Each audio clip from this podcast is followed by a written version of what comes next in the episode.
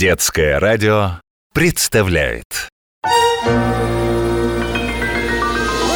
Вот ведь удивили!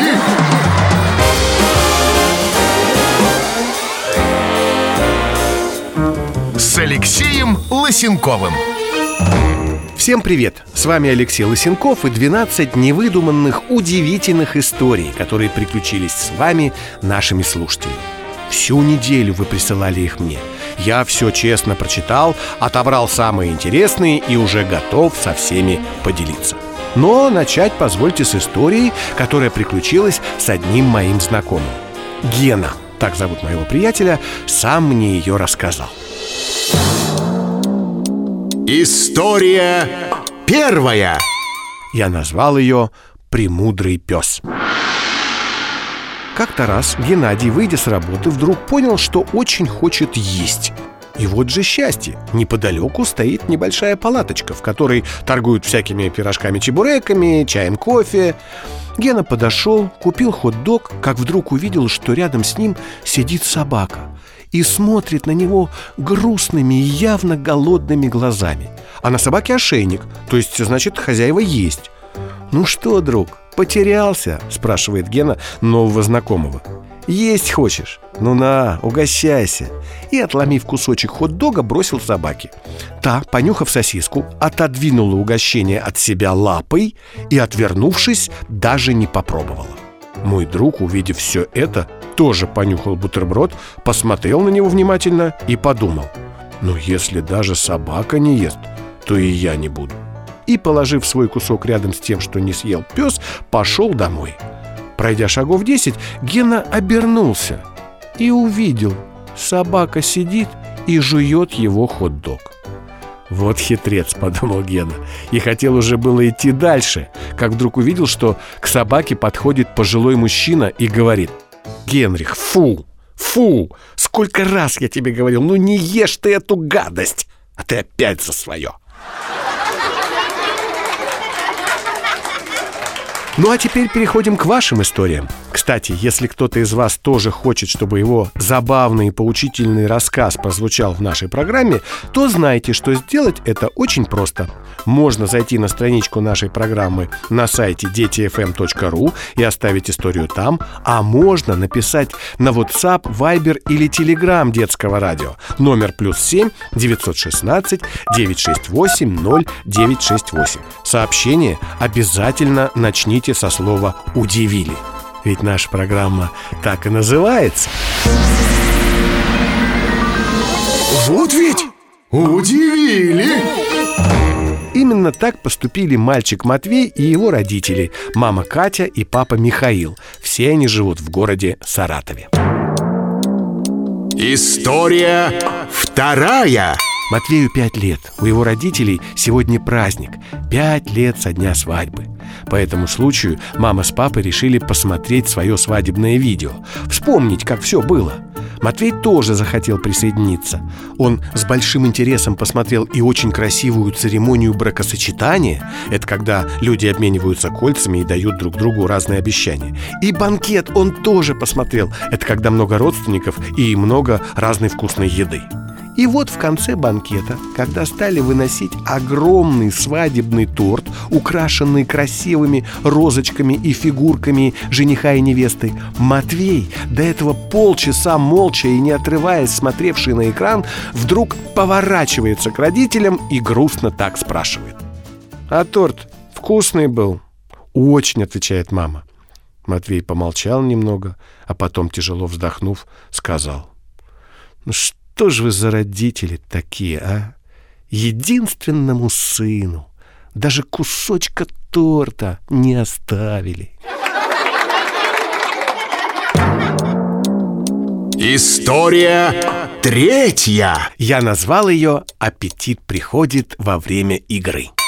Федору пять лет. Ему очень нравится, когда наступают выходные, и мама с папой дома – Феде тоже не надо идти в садик, а можно сколько хочешь играть в свои любимые игрушки. И вот как-то в субботу мама приготовила вкусный обед и зовет.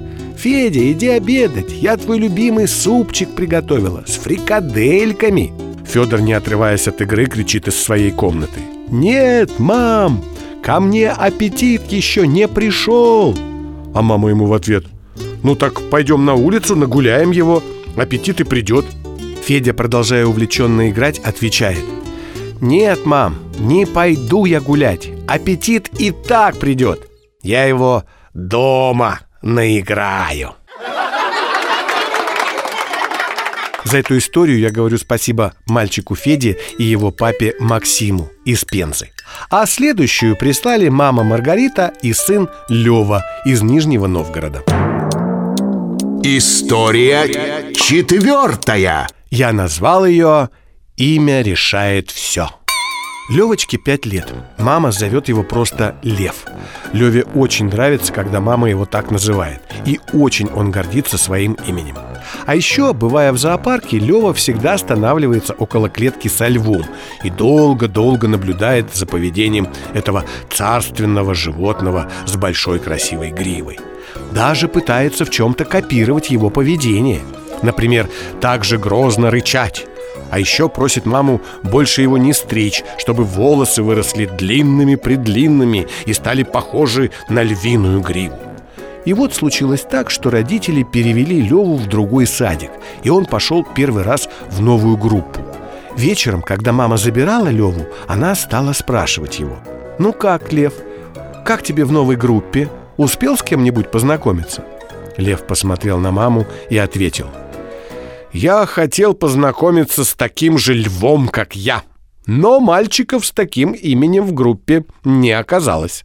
Зато есть мальчик с похожим именем, и я буду с ним дружить. «Да? И как же его зовут?» — спросила мама. «Тигран!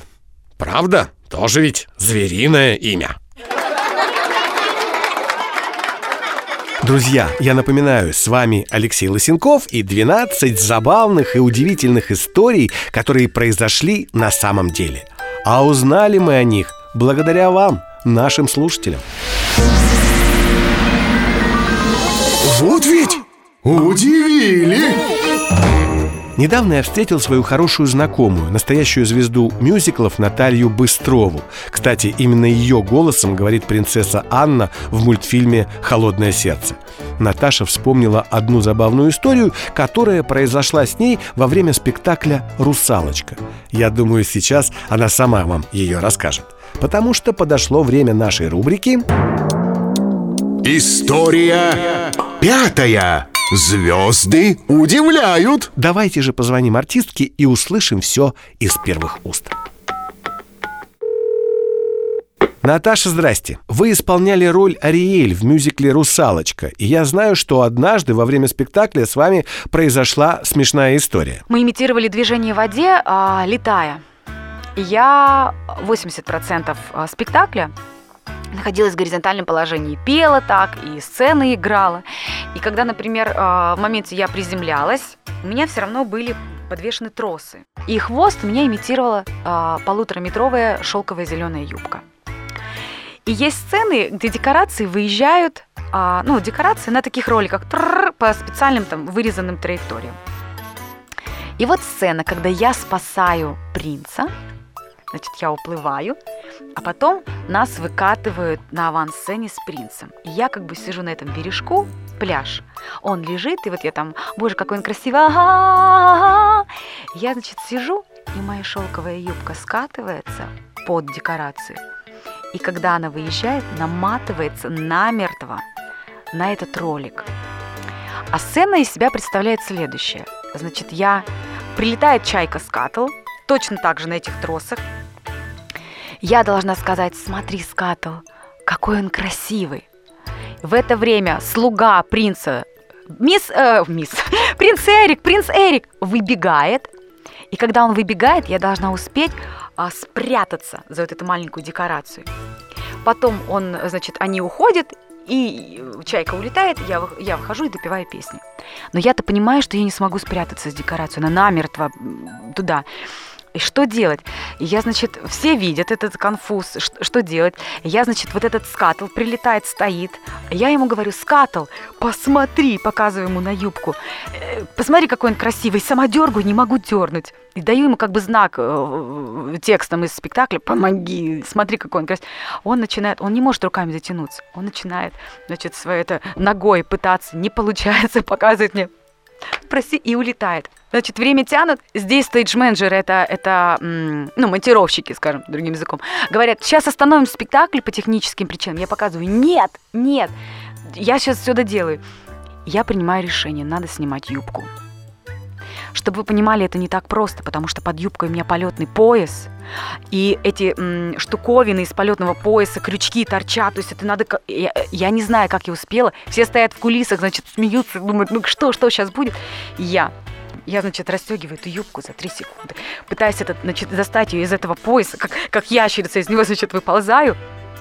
Эти уходят, принц э, с, э, со слугой. Я встаю, допиваю, как никогда, несветную свою высокую ноту, репризу. Значит, и э, в этот момент, значит, э, такую картину видят. Первый, ну, как бы первый этаж портер ничего не видит, ну, понятно, что...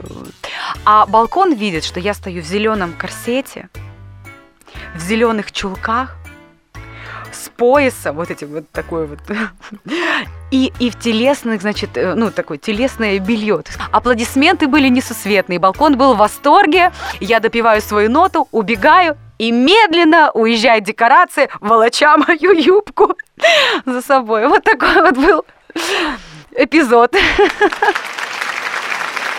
Это была известная артистка мюзиклов Наталья Быстрова. И ее история артист обязан переодеваться.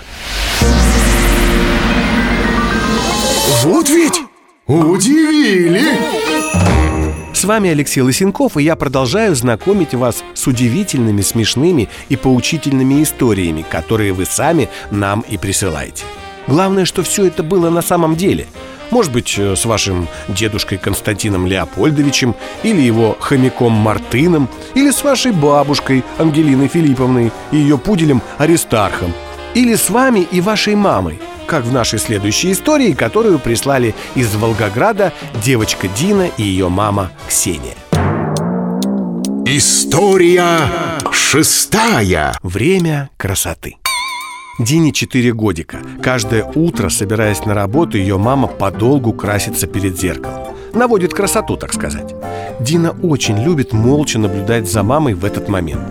Но вот однажды Дина долго-долго смотрела, как мама красится, а потом и говорит «Мам, а покраси меня, я тоже хочу в садик красивый пойти». Мама, улыбнувшись, отвечает «Дочь, ну тебе еще рано краситься». «Мам, ну ты что, ну как рано? Уже самое время быть красивой. Восемь часов утра! Крась, я тебе говорю. История седьмая. Она называется «Модный приговор». Милане 6 лет, и у нее есть старшая сестра Регина. Ей уже 12. Она большая модница – как-то Регина, сидя на диване, просматривала у себя в планшете модные вещички этого сезона. И все никак не могла решить, что же ей больше всего подойдет – худи или толстовка. Так и не определившись с выбором, Регина решила посоветоваться с младшей сестренкой. «Милана, как ты думаешь, что мне больше подойдет – худи или толстовка?» Милана, оглядев сестру с ног до головы и обратно, с видом знатока моды ответила. «Худи носят худые, а толстовки толстые. Так что тебе, думаю, надо толстовочку надеть». За эту историю мы говорим спасибо девочке Милане и ее сестре Регине. Они из Саранска. А следующих наших авторов зовут папа Вадим и сын Кирюша. Они из Санкт-Петербурга. История восьмая. Я назвал ее «Мамы всякие нужны, мамы всякие важны». Кирюше 4 годика. Его мама работает в налоговой инспекции. Дома между собой родители просто говорят «налоговая». И вот как-то в садике воспитательница задала детям вопрос. «Ребята, расскажите, где работают ваши родители?» Все дети на перебой стали рассказывать, и только Кирюша сидел тихонечко и не торопился с ответом. Воспитательница спрашивает «Кирюша, а ты чего же молчишь? Не знаешь, где работает твоя мама?» Кирюша медленно встал со стульчика и, серьезно посмотрев на воспитательницу, ответил «Знаю, она за зверями следит». «Как это за зверями следит?» – удивилась воспитательница. «А вот так. Мама, когда на работу идет, так и говорит. Ну все, я в налогово пошла. Ну а что еще в логове делать? Сиди себе и за зверями следи». Напоминаю, а то вдруг вы уже забыли. Вы слушаете детское радио и 12 невыдуманных, удивительных историй от наших слушателей в программе Вот ведь удивили! Как вы знаете, я рассказываю не только истории, присланные нашими слушателями, но и те, что происходили с людьми великими. Пришло время нашей рубрики История девятая. История из истории. Сегодня я расскажу вам о Джоакино Россини. Это великий итальянский композитор, который жил в XIX веке. Одних опер он написал целых 39. Самый известный из них – это «Золушка» и «Севильский цирюльник». А, браво, фигуру, браво, брависсимо, а фигуру, браво, брависсимо, фортунатиссимо, фортунатиссимо, фортунатиссимо, per.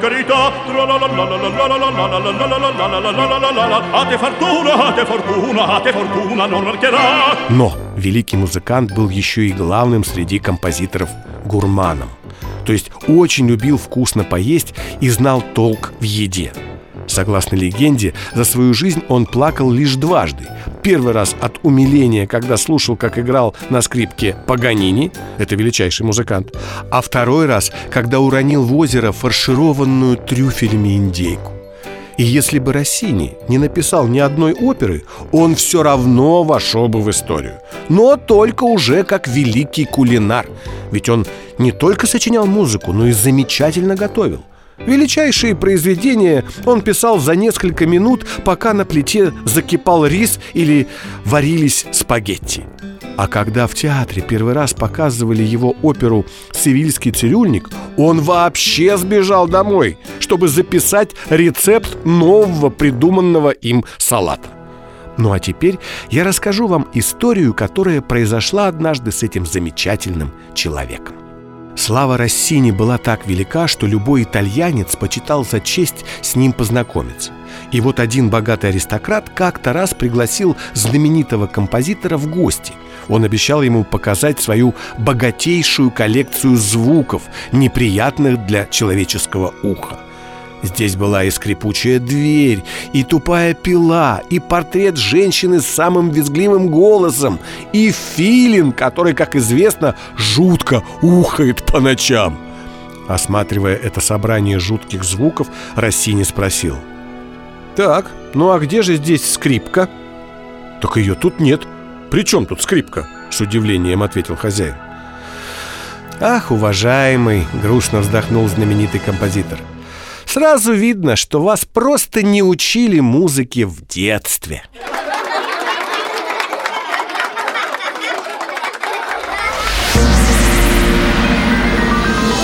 Вот ведь удивили! Друзья, напоминаю, с вами Алексей Лосенков и 12 удивительных, забавных историй. И мы возвращаемся к историям, которые нам прислали вы, наши слушатели – Впереди вас ждут еще три. Они называются Гриша в зазеркалье, Марина балерина и Подстригли маму не беда, дочь поможет ей всегда. Предлагаю вашему вниманию историю, которую прислали мальчик Гриша и его бабушка Настасья Филипповна из Серпухова. История десятая. Я назвал ее «Гриша в стране чудес». Грише 6 лет. Как-то он гостил у своей бабушки. У бабушки, конечно, хорошо, только вот интересных игрушек нет. Зато есть любимая Гришина книжка «Алиса в стране чудес». Гриша в очередной раз полистал ее, а потом говорит «Бабуль, а давай фильм про Алису и шляпника посмотрим?» «Так нет у меня, Гришенька, такого кино», — ответила бабушка Давай лучше посмотрим вместе другую передачу. «Балет «Лебединое озеро» Стали смотреть. И вот на сцене появилась красивая хрупкая балерина и стала крутить фуэте, то есть быстро-быстро вращаться вокруг собственной оси на одной ножке и при этом делая странные движения другой ногой и вскидывать руки. Вот это не то, что твой шляпник, это искусство, балет, сказала бабушка.